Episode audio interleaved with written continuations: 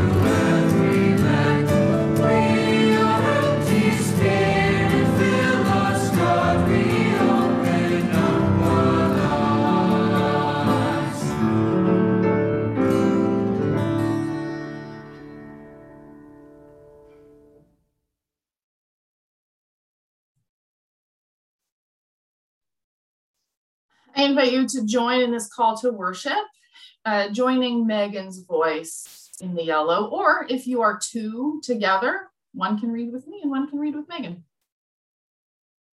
We come before God as equal in God's sight.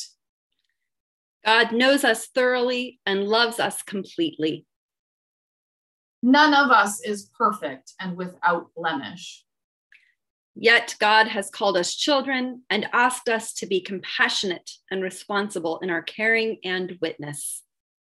We are called to joyful discipleship in God's realm. Thanks be to God who trusts us and pours abundant love on us. Amen. Amen. Amen.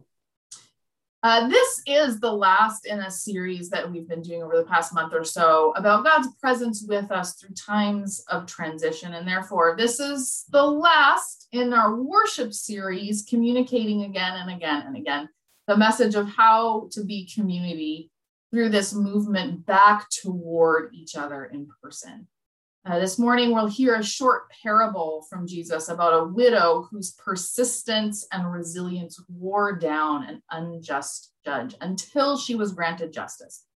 In this resurrected church, we will need to be resilient and persistent and attentive to the needs and voices of others advocating for justice.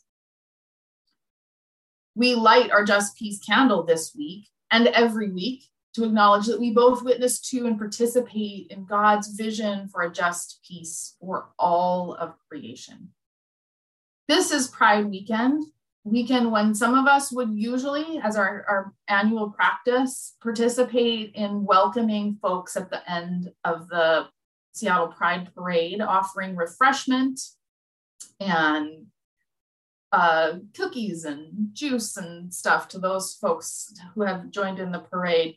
We're not doing that this weekend, but it is Pride weekend.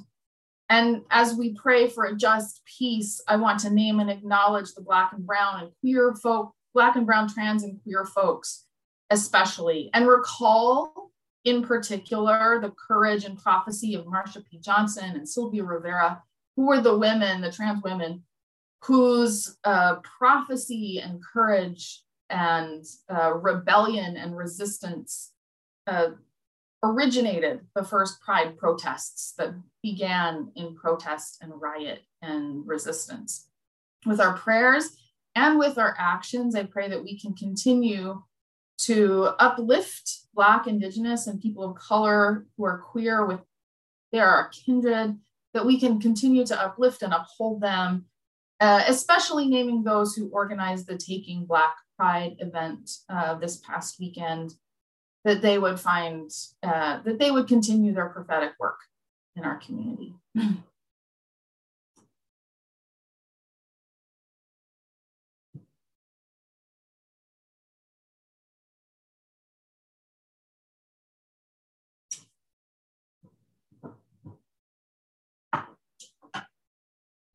and together we pray. We long for a just peace. We pray for a just peace and we choose to live for a just peace. May the peace of Christ be with you. And also with you.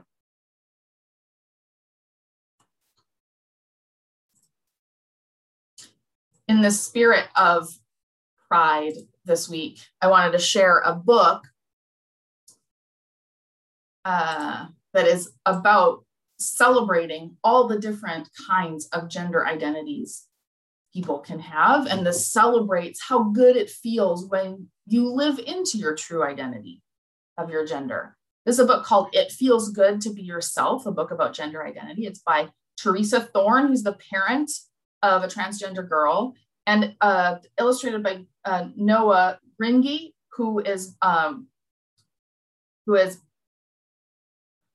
who, who is transgender and non-binary words escaping me, but this book is going to give us some words, the words that we need to talk about gender.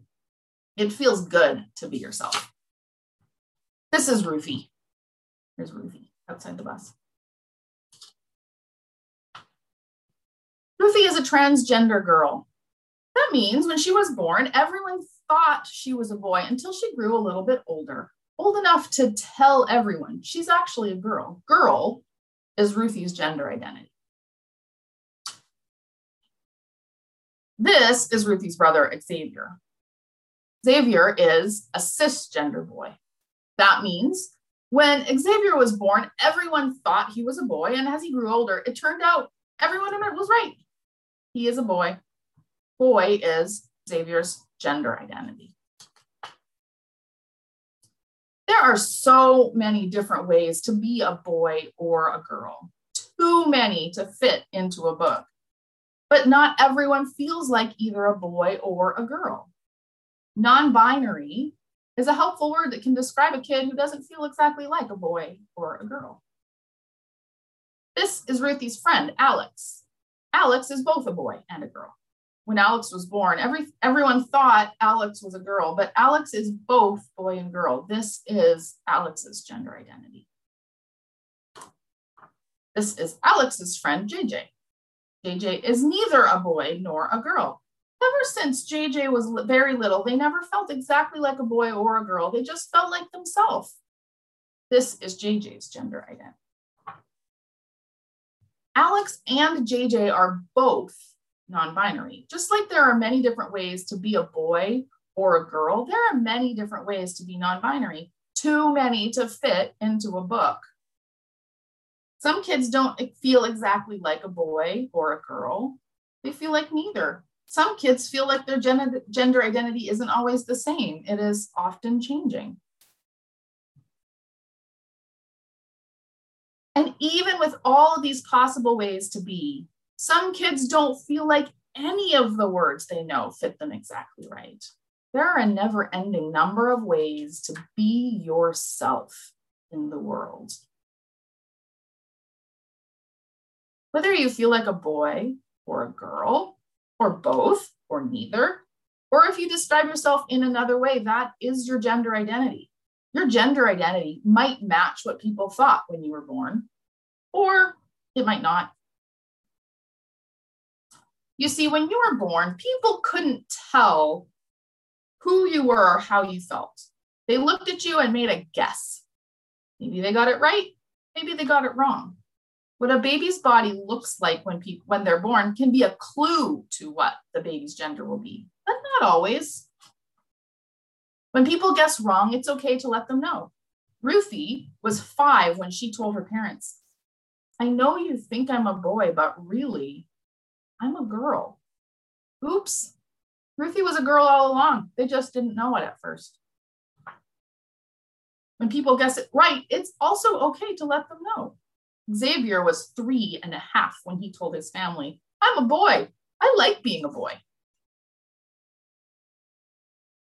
You might feel like a boy. You might feel like a girl. You might feel like a boy and a girl, or neither. You might feel like your gender changes from day to day or from year to year. You might feel like none of these words describe you perfectly. You might not be sure yet. Maybe you're still figuring it out. Your feelings about your gender are real. Listen to your heart. No matter what your gender identity is, you are okay exactly the way you are, and you are loved. It feels good to be yourself, doesn't it?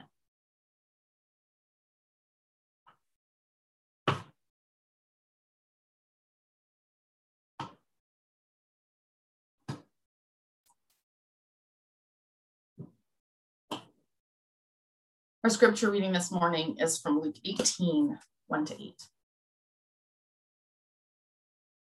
Jesus was telling them a parable about their need to pray continually and not to be discouraged. He said, In a certain city, there was a judge who neither feared God nor respected people. In that city, there was a widow who kept coming to him. Give me justice in this case against my adversary. For a while he refused, but finally he said to himself, I don't fear God or respect people, but I will give this widow justice because she keeps bothering me. Otherwise, there will, there will be no end to her coming and embarrassing me. Jesus said, Listen to what the unjust judge says. God provided justice to God's chosen people who cry out day and night. I mean, won't God provide justice to God's chosen people who cry out day and night? Will God be slow to help them?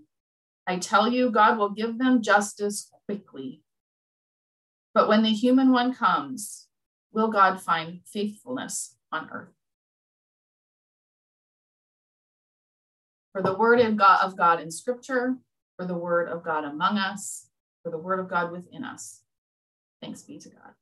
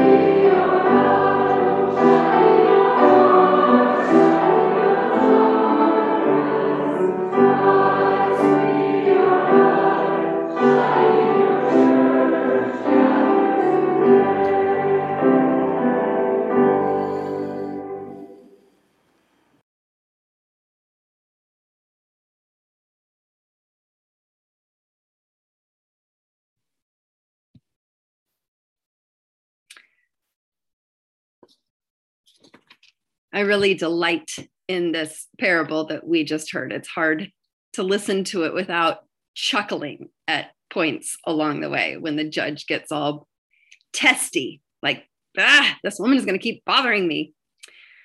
This parable is interesting, is only in Luke. Many parables appear, at least in some kind of form, in multiple gospels, but this is one that is only in Luke. And there's another reason that this parable is unique, and that is that it is unusually specific in naming its purpose.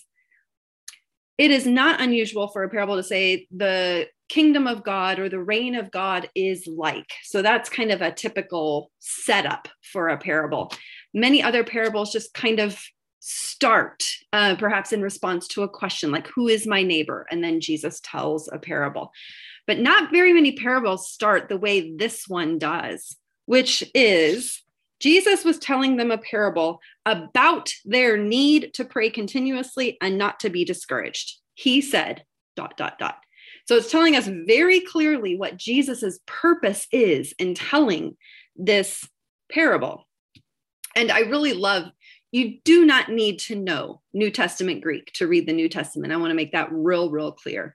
Um, I don't know it well enough to really uh, be able to do these things on my own. But I do love every now and then coming across something from someone who does know New Testament Greek. And in this case, that literally means toward the necessity. So Jesus told them a parable toward the necessity of them praying continuously and not being discouraged we have at the start, the first character we encounter in Jesus' parable is the unjust judge.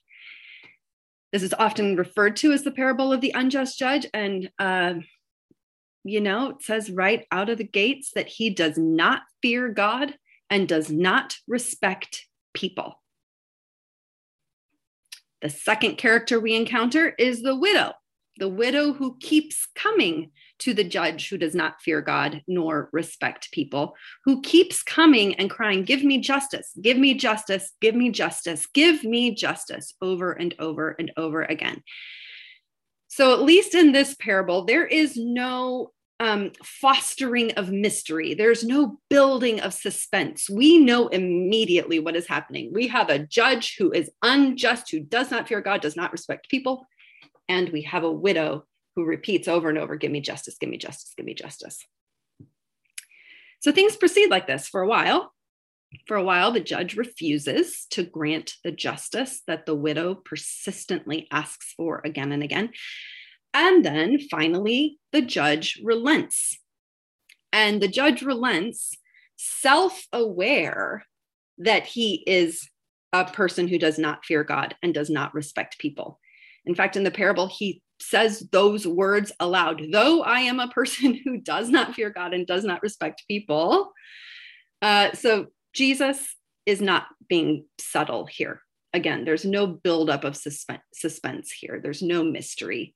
Luke, in reporting this parable, is not being subtle. We all know what's happening. The judge even knows I am an unjust person who does not fear God and does not respect people. Yet I will relent to this woman who keeps crying for justice because she keeps bothering me. Otherwise, there will be no end to her coming. Sort of like a toddler. will keep coming, keep coming, and eventually, even aunties will relent Here's another place where I really love um, someone who knows the Greek, the New Testament Greek here, because apparently what the judge says in this parable, literally in Greek, translates like this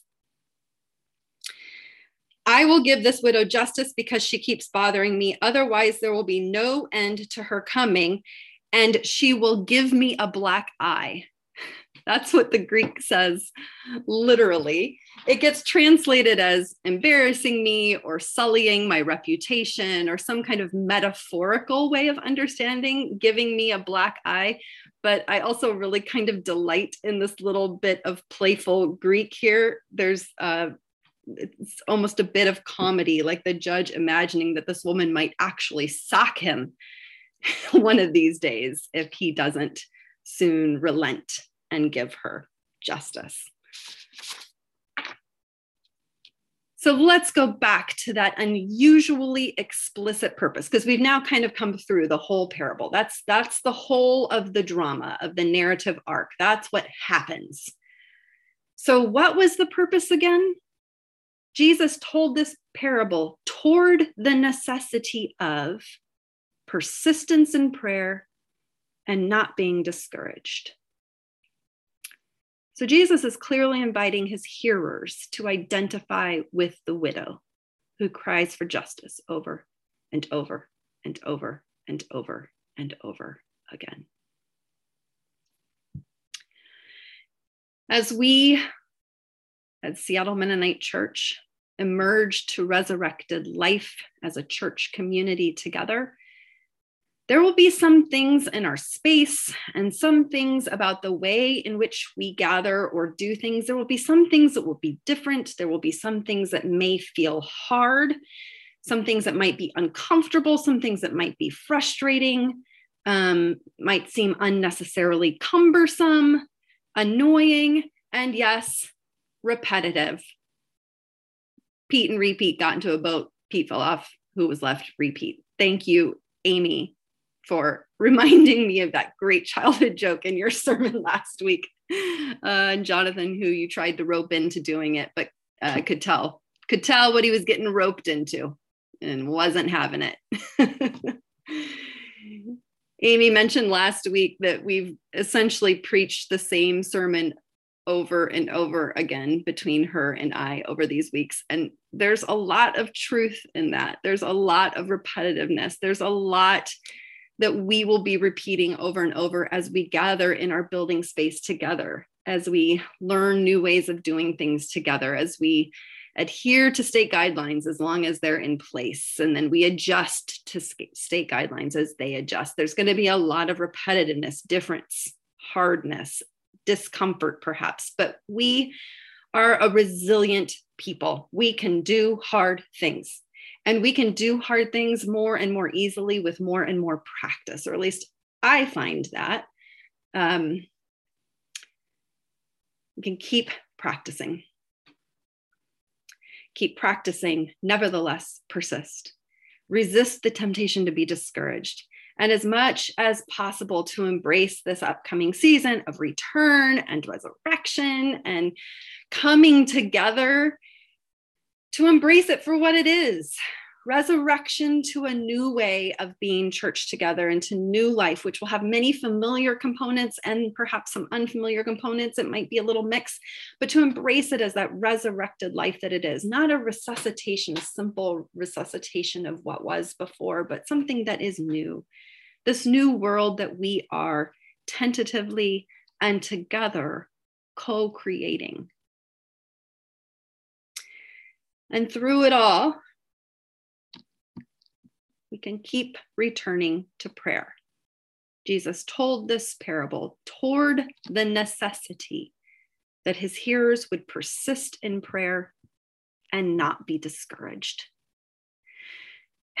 So, indeed, may we find some refuge and sanctuary in our prayers together, which have been so rich in this era of Zoom church worship and in our prayers on our own in the quiet time that we may honor in the morning or in the night or sometime in the middle of the day.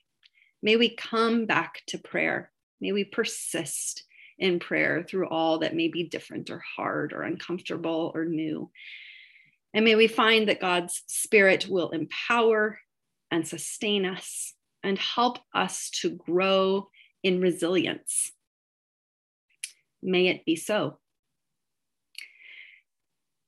And on another Sunday, I would probably dive into this one a little more deeply, but I want to not close without at least saying, and may we pay special attention to the voices around us who persistently call and cry for justice. Give me justice, give me justice, give me justice, give me justice, give me justice.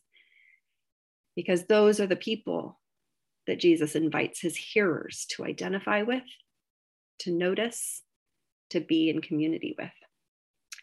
May we find that God's Spirit empowers and sustains us in our discomfort and newness and in our attempt to stay attentive to those crying for justice. Amen. And may it be so.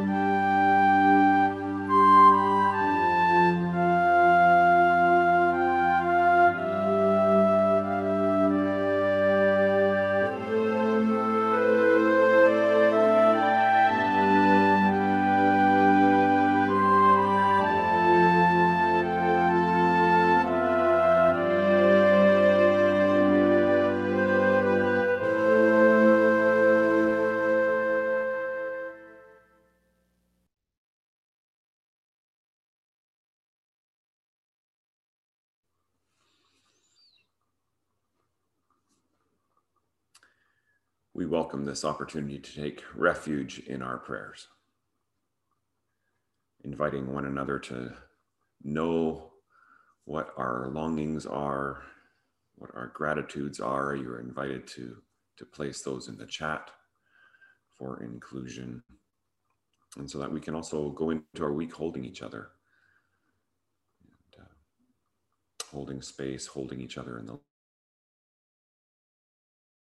light. Let's pray. God of vast and diverse creation, you reveal yourself to us in every color of the rainbow. From your covenant with Noah to the rainbow around your throne in Revelations, you have spoken to us across all spectrums in all colors, and we are grateful that we can see you in so many places. In the beginning, you made the heavens and the earth and everything between. You made animals and humans of many sexual and gender designations, and you blessed us with hearts that love and souls that yearn for connection with one another. Since the beginning, O God, you have shown yourself to us in love. Forgive us, God, for trying to put your love in a box. In the beginning, you came to show us the path to a better world in the person of Jesus Christ. You came to us and did not discriminate. You came for the hungry, the thirsty, the wasting in prison, those beaten and left to die on the side of a road or tied to a fence. You came for the sick, those living and dying with AIDS. You came for the lynched, the assaulted, and the sex shamed. You came for all whose allies betrayed them with a kiss. Jesus, give us the strength to follow your example. Help us to leave our safe places in pursuit of justice and a more colorful world. Give us the compassion to help and hold others regardless of their names and faces, gender identity, sexuality, or social class. Give us your passion and do not let us stand aside when our friends and family misspeak by omission or from hardened hearts. God, you call us to remember the woman who gave authorities a hard time, crying out day and night until there was a change of mind. Her sheer commitment give me justice. And we celebrate all those women and men who persist in the cause of right, who will not keep quiet, who insist on raising the issues again and again, who campaign for justice, who show up, people around the world who pick up their pens, speak to leadership, or take to the streets. We celebrate them, the prophets and the allies, steadfast, down to earth, blessed with both stubbornness and courage to change the world, and we are grateful. Turning now to the prayers of our community for our longings and our gratitudes.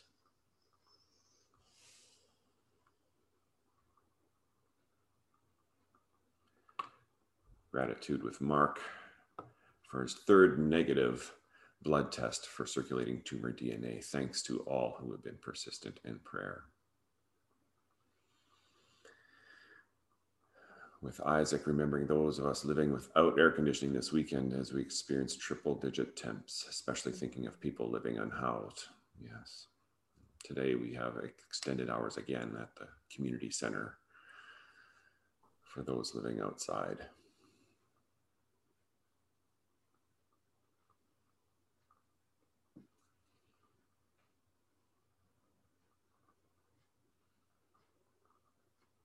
Thank you for your prayers please continue to add more for sharing with the community if you have time.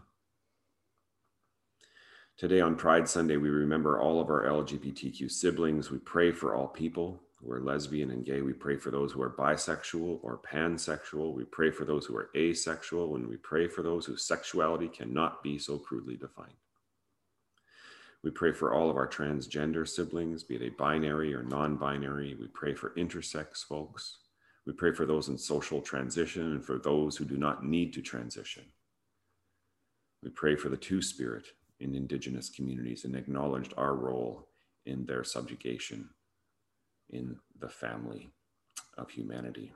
And we pray for reconciliation and we pray for truth. We pray for the queer, the questioning, the quiet, and the quelled, for all those who have ever been on the outside looking in.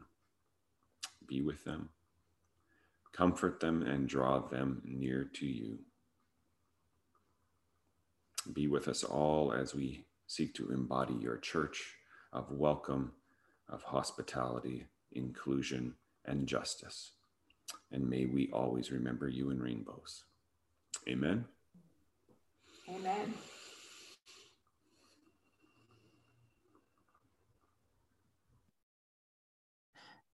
In a spirit of prayer, we bless also all of the gifts and offerings that all of you make to this congregation, to this community.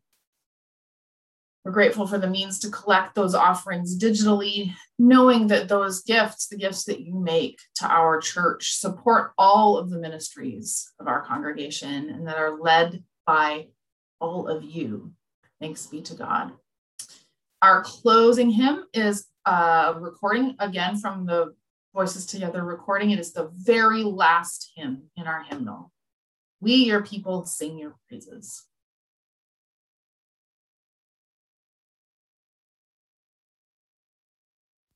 We, your people, sing your praises as together we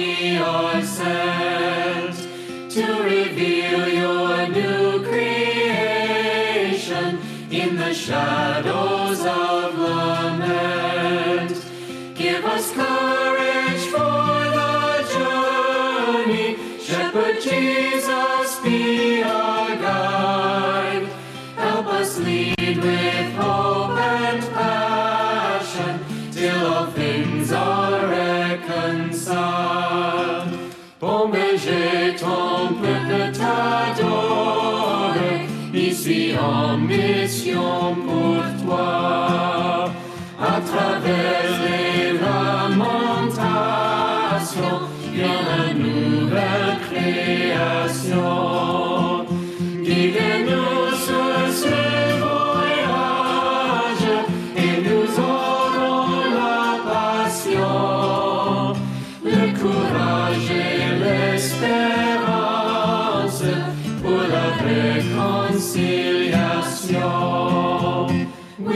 People, sing your praises as together we are sent to reveal your new creation in the shadows of lament. Give us courage for the journey. Shepherd Jesus, be our lead with hope and passion till all things are reconciled.